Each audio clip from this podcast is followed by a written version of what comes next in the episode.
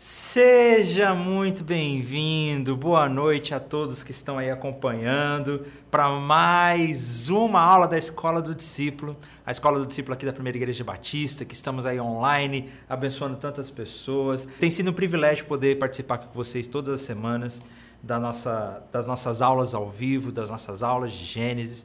Sejam todos muito bem-vindos. Amém? Antes de tudo, vamos orar, né? Porque como nós estamos falando de disciplinas espirituais, uma delas é a oração. Senhor Jesus, obrigado por essa noite. Obrigado porque a tua graça, a tua bondade se renova todos os dias. E nós queremos ouvir a tua voz, conhecer o Senhor, Deus, estudar a tua palavra, que é palavra do Senhor para nós. Enche os nossos corações com a tua presença, com a tua vontade, que nós possamos ser edificados e transformados a cada dia. Em nome de Jesus. Amém. Amém.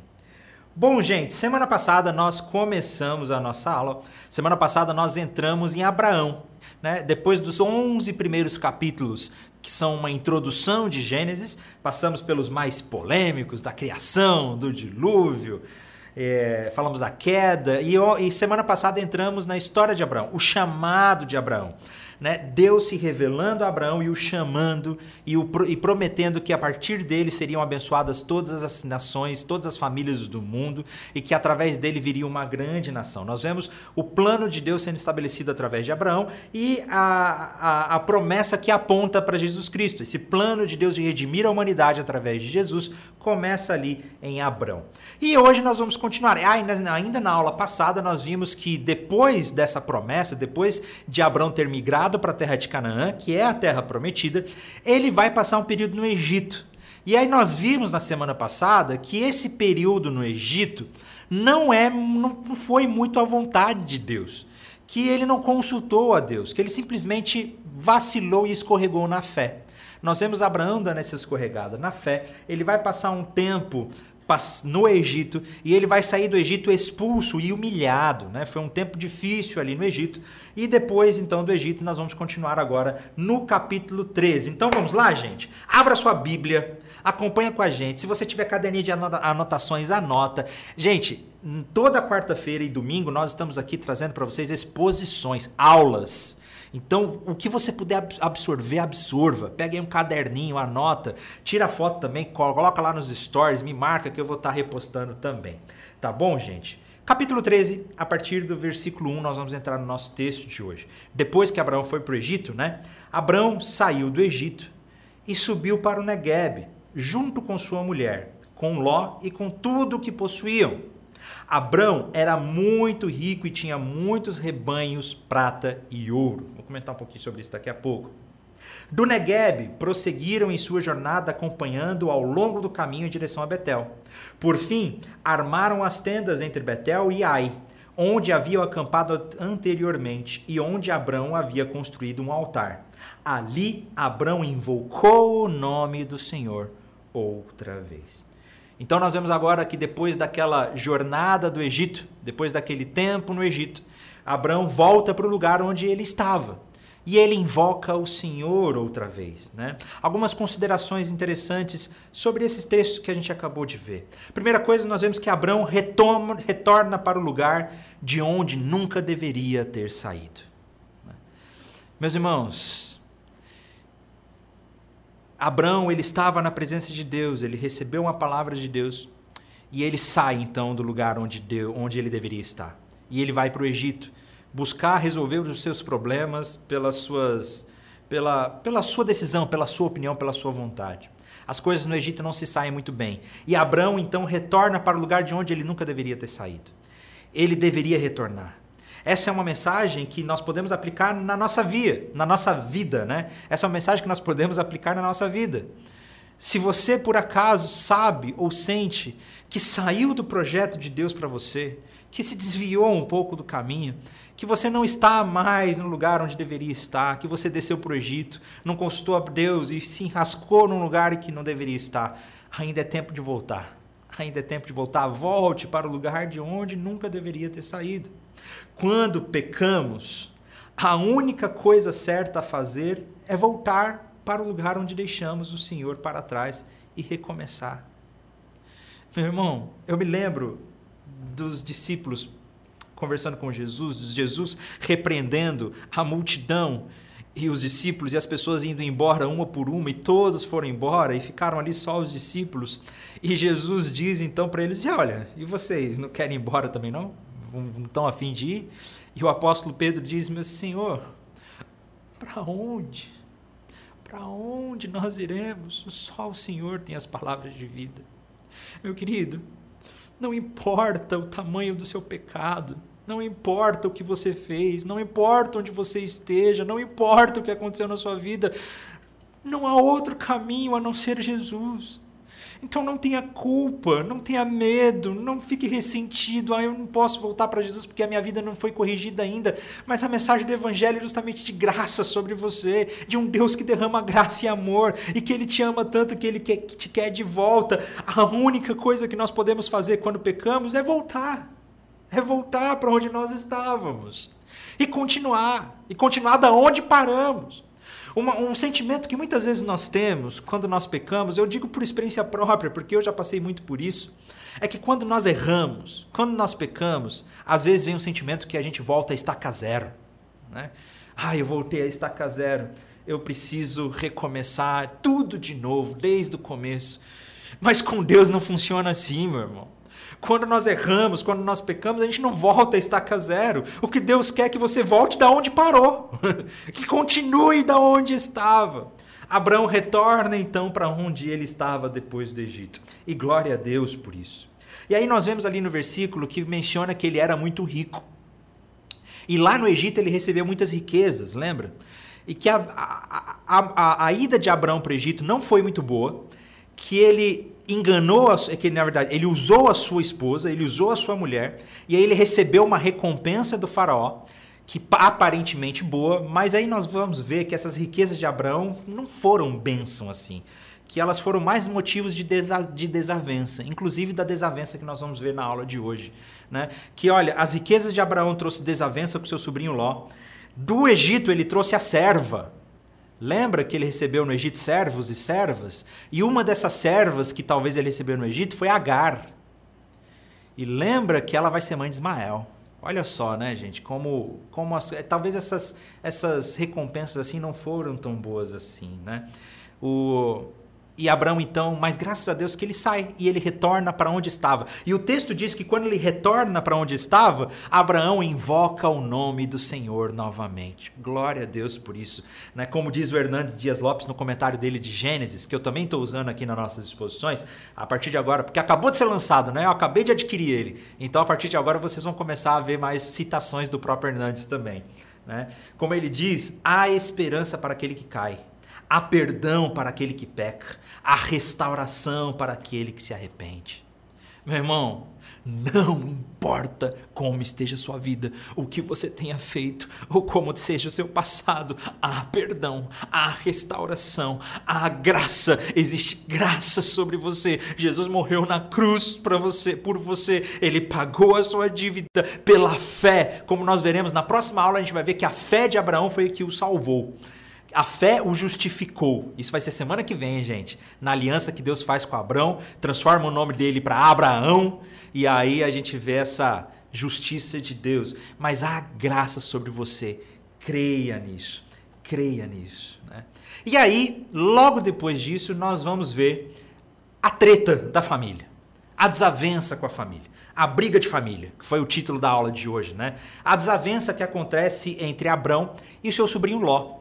E existem algumas coisas que nós podemos aprender nesse texto, nessa experiência de Abraão com Ló. Vamos lá, vamos seguir então? Tá tudo tranquilo aí, gente? Ah, como sempre, vocês podem enviar aí as suas perguntas, né? Deixem os seus comentários, né? A Paulinha Maroso, a nossa professora também aqui da escola nos cursos presenciais, ela tá aí no chat, vai selecionar as perguntas de vocês, então fiquem à vontade. No final da aula eu vou ler. Tá joia? Então vamos lá, né? No, cap... no versículo 5, nós vamos começar a ver essa treta então. Ló, que viajava com Abrão, também havia enriquecido e possuía rebanhos de ovelhas, gado e muitas tendas. Os recursos da terra, porém, não eram suficientes para sustentar Abrão e Ló. Com todos os seus rebanhos vivendo tão próximos um do outro, logo surgiram desentendimentos entre os pastores de Abrão e o de Ló. Naquele tempo, os cananeus e os ferezeus também viviam na terra. E aí nós vamos ver então é, essa desavença que vai acontecer entre Abrão e Ló. E uma desavença que vai fazer com que eles se separem. E é muito interessante a gente analisar e entender um pouco essa história e refletir um pouco sobre o que está acontecendo aqui. Nós vemos que o espaço era pequeno. Né? Nós estamos diante de alguns problemas aqui. O espaço era pequeno, não tinha tanto espaço como havia no Egito para eles. E além do espaço ser pequeno, os cananeus também habitavam ali, eles tinham que dividir a terra com os cananeus. E aí a treta começou a acontecer entre os pastores de Abrão e os pastores de Ló, que não tinha mais espaço para eles. Então chega-se a uma desavença. O espaço era pequeno demais para os dois clãs. Né? Abrão e Ló tinham que dividir a terra com os cananeus e com os fariseus. Né? E meus irmãos, infelizmente, as páginas da história estão cheias de tristes testemunhos de brigas de família causadas pelo amor ao dinheiro.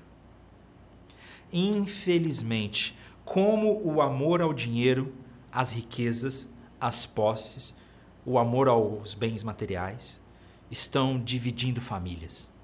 Eu conheço histórias bizarras de famílias que eram unidas, que eram felizes, mas quando o patriarca ou a matriarca né, faleceu e a herança precisou ser dividida, eles não se olham mais nos olhos.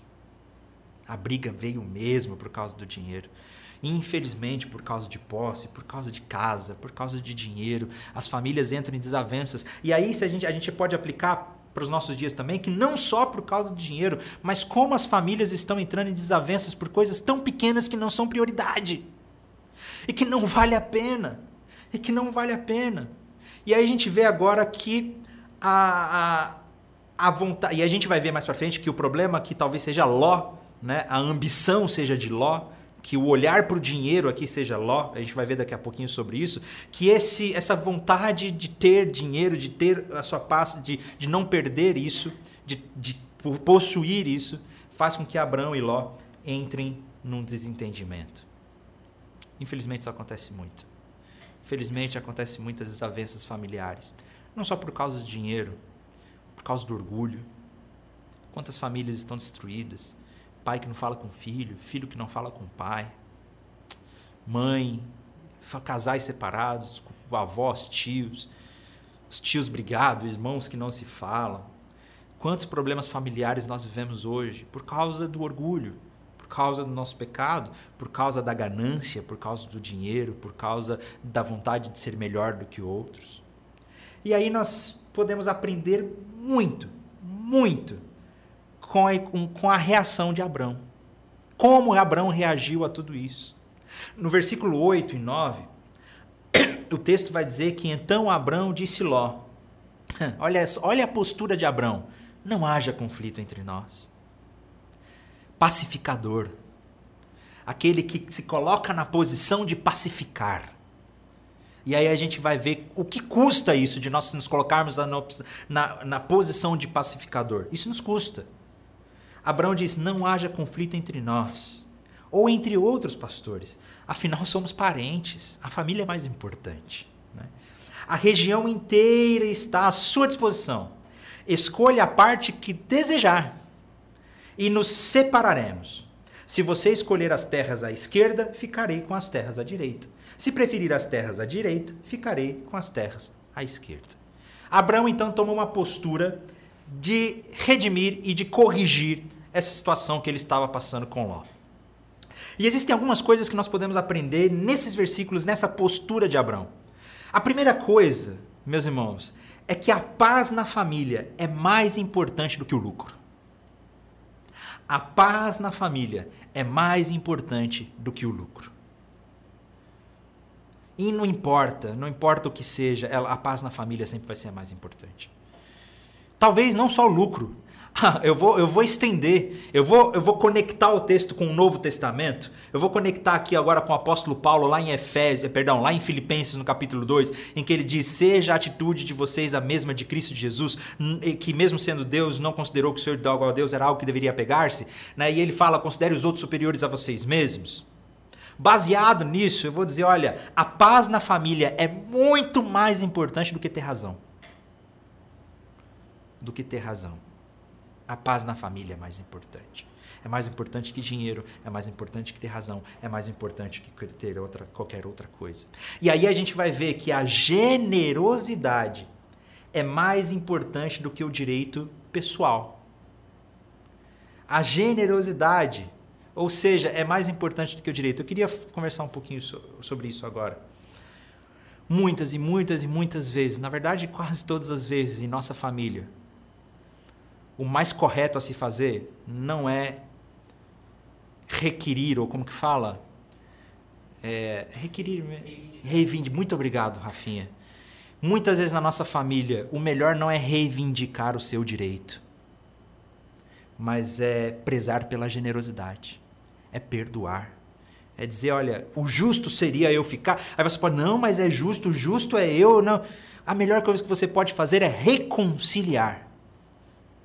Isso é bíblico. A melhor coisa que nós podemos fazer é nos humilhar ser humildes e ter generosidade.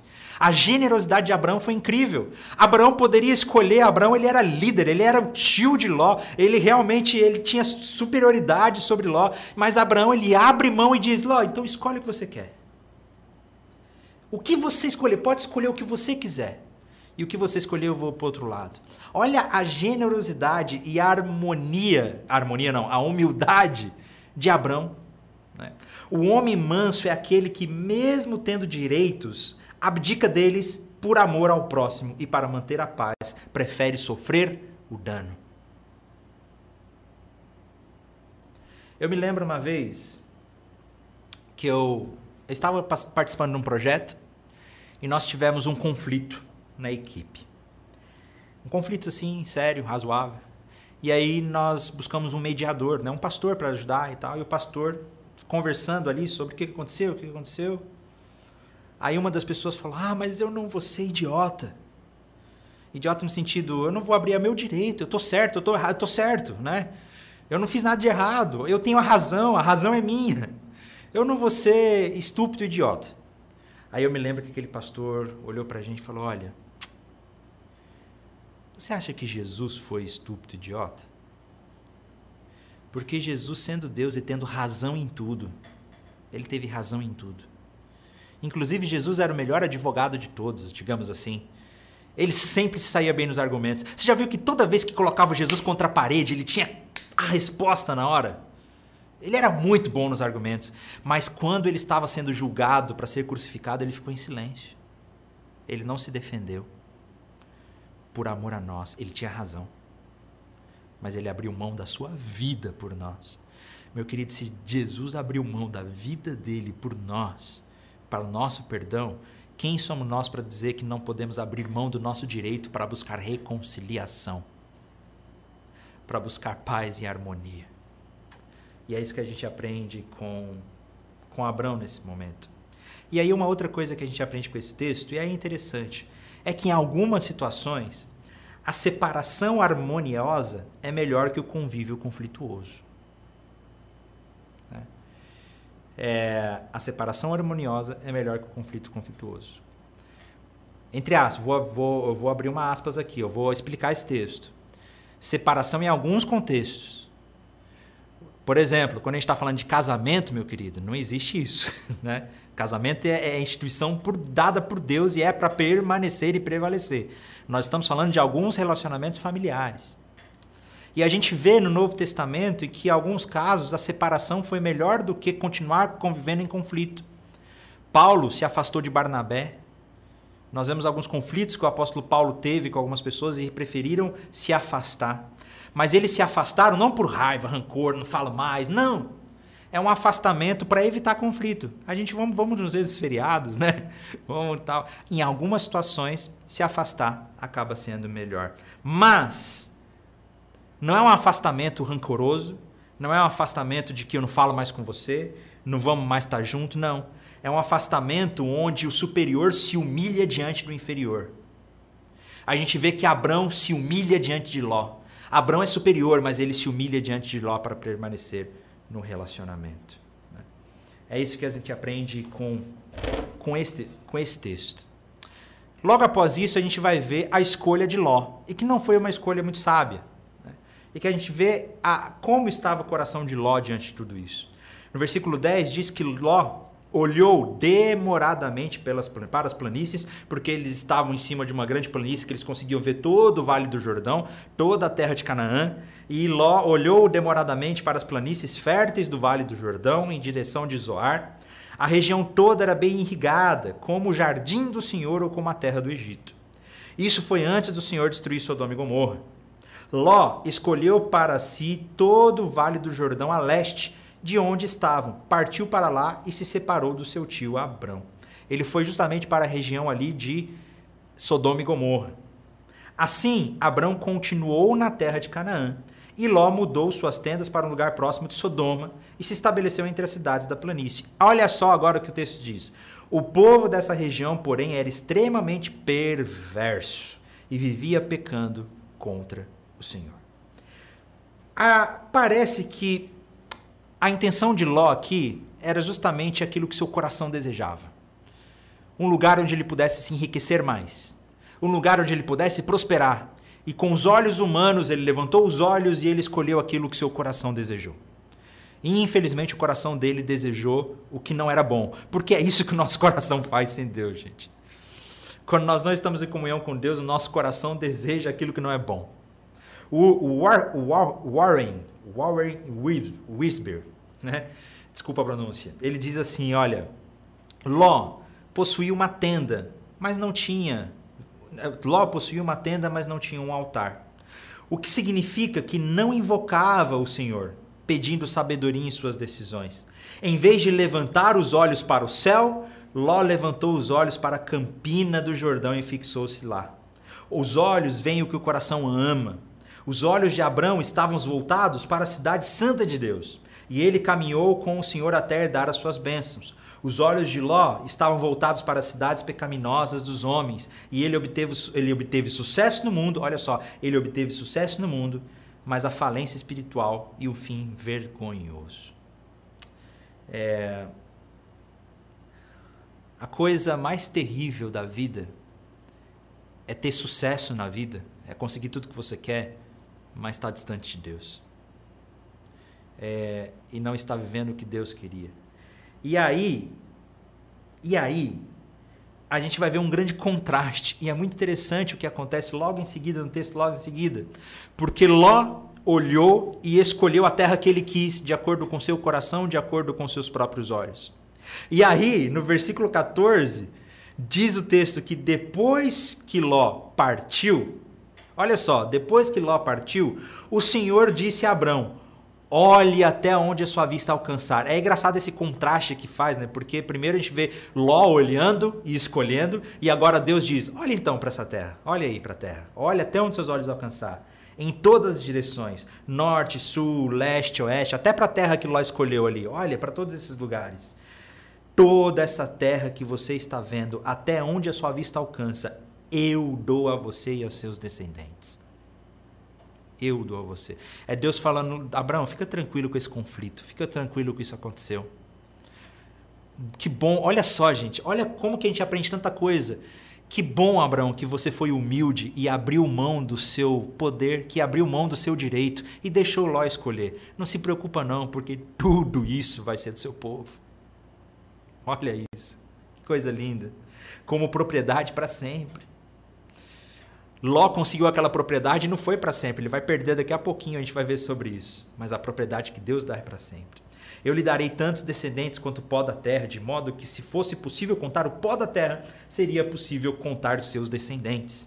E você vá e percorra a terra em todas as direções, porque eu a dou a você.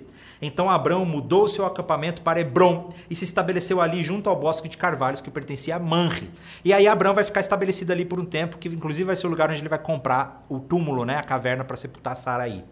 Ali construiu mais um altar ao Senhor. Mais uma vez ele está reivindicando a terra. Ele ouviu Deus de novo, vá, vá e olhe para essa terra porque ela é sua. E Abraão reivindica essa terra, construindo um altar ao Senhor. E Deus reafirma a sua promessa que nós já vimos na semana passada. Ele reafirma a promessa a Abraão. Né? E aí, Nós vamos agora para o capítulo 14. O capítulo 14 vai contar uma história interessante de uma guerra. Eu não vou ler o texto todo aqui, tá bom, gente? Vou fazer esse combinado com vocês, que algumas aulas, como eu já falei, a gente não vai ler o texto inteiro. Porque como é uma narrativa, é uma história de uma batalha, eu vou, vou resumir aqui para vocês, eu vou contar a história da batalha e depois eu quero me apegar ao final do texto, que é bem interessante. Né? O que acontece então no capítulo 14? Né? No capítulo 14, eu coloquei um mapinha aí para vocês verem, nós vamos ver uma guerra acontecendo. Qual é o contexto dessa guerra? O contexto dessa guerra é o seguinte: que os quatro reis do norte, né, Anrafael, Arioque, Kedorlaomer, Tidal, se juntam para guerrear contra o sul. Gente, a Bíblia tem muito nome interessante para você dar para seus filhos, né? Imagina colocar o nome do seu filho de Kedorlaomer. Kedorlaomer. Kedorlaomer. TVK. TVK.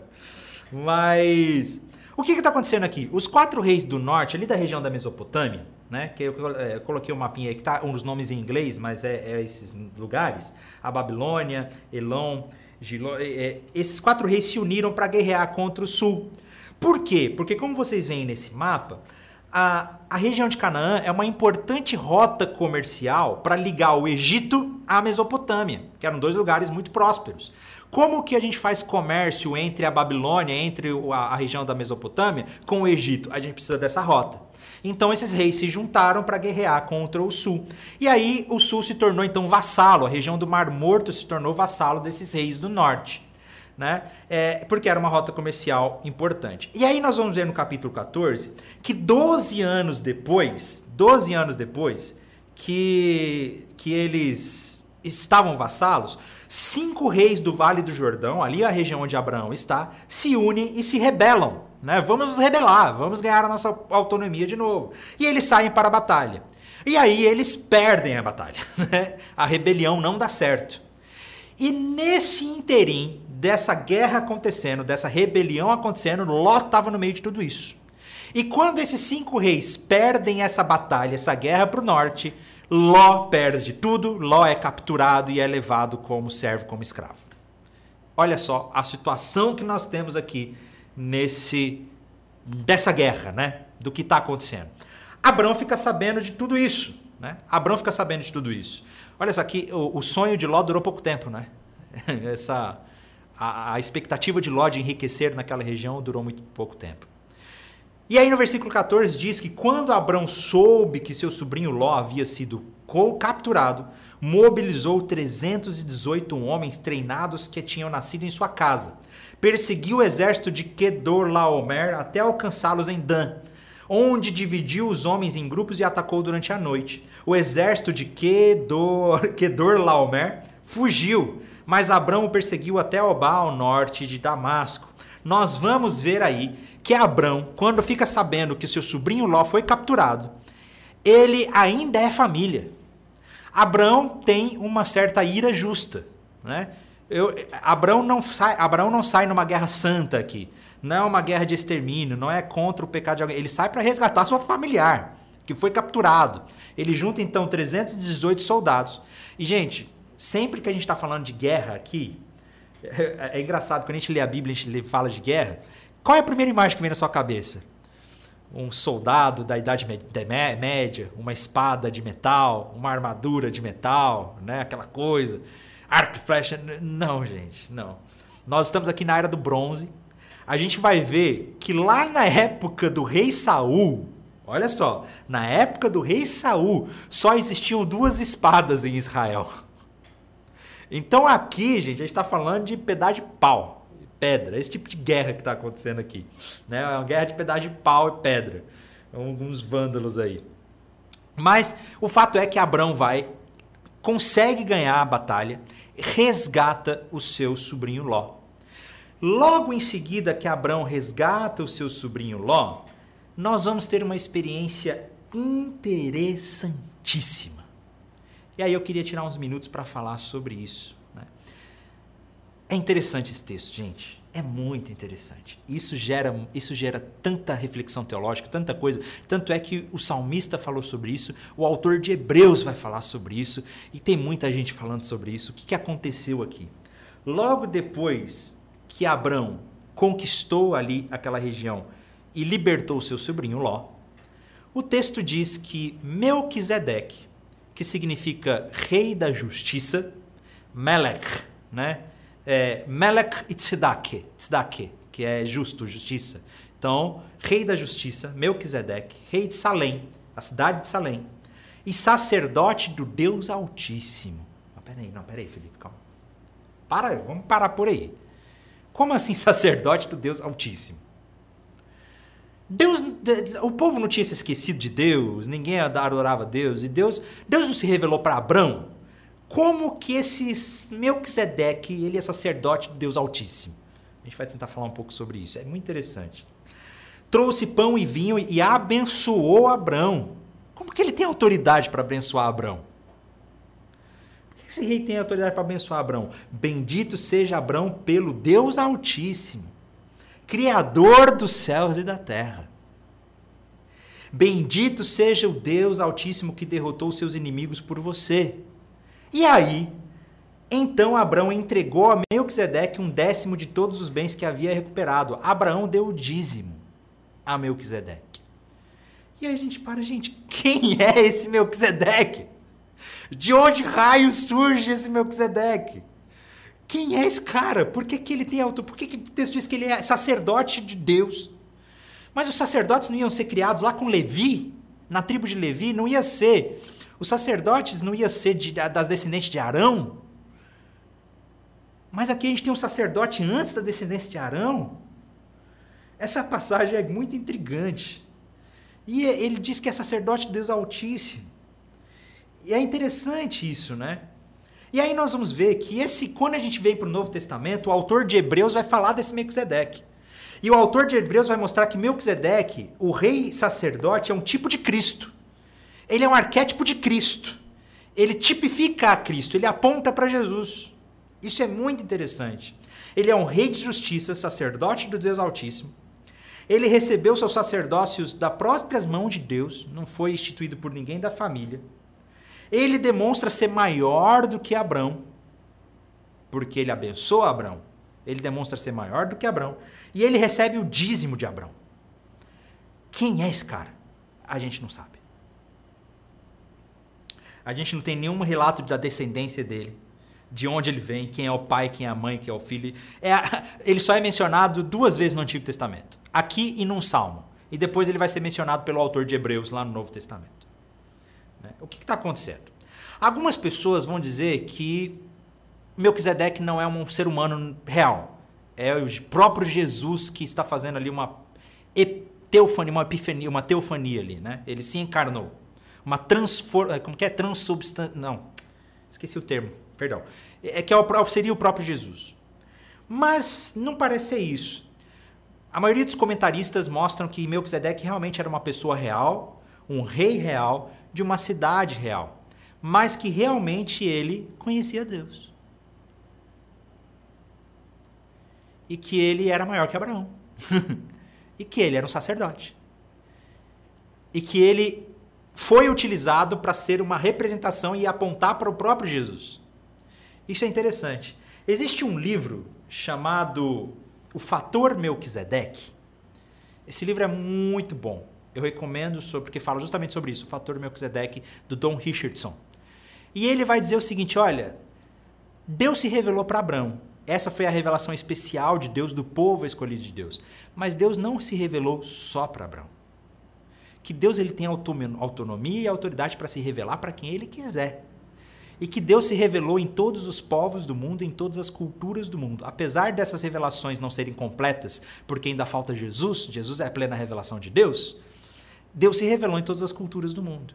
E aí o Dom Richardson, o Dom Richardson ele vai dizer, olha, Melquisedeque parece ser alguém que também, também recebeu uma revelação de Deus. E se tornou sacerdote pela mão do próprio Deus. E Abraão se encontra com ele, tem essa oportunidade de oferecer o dízimo, que era comum tá, naquele tempo, oferecer é, décima parte daquilo que você conquistou. O dízimo mesmo não foi instituído ainda, vai ser só na, na lei em Moisés. Mas é interessante que nós estamos falando de uma pessoa real, que também talvez recebeu uma revelação de Deus, que sabia quem Deus era, era sacerdote de Deus, e ele aparece aqui para a gente como um tipo, né, uma tipificação do próprio Jesus, do próprio Cristo, que o autor de Hebreus vai se apropriar ali para falar para nós e fazer todas as ilustrações que a gente conhece em Hebreus é, sobre sobre Melquisedeque. Né? E é bem interessante, realmente é um texto bem curioso. É, gente, eu não estou fechando questão aqui, tá? Porque esse é um dos textos mais. É, essa é uma das situações muito curiosas e difíceis de se interpretar da Bíblia. Então, não estou querendo aqui fechar a questão e falar. É, é, eu já vi muitas boas pessoas trazendo argumentos de que Melquisedeque ali seria o próprio Jesus, já antes de encarnar, né, jamais se mostrando para Abraão.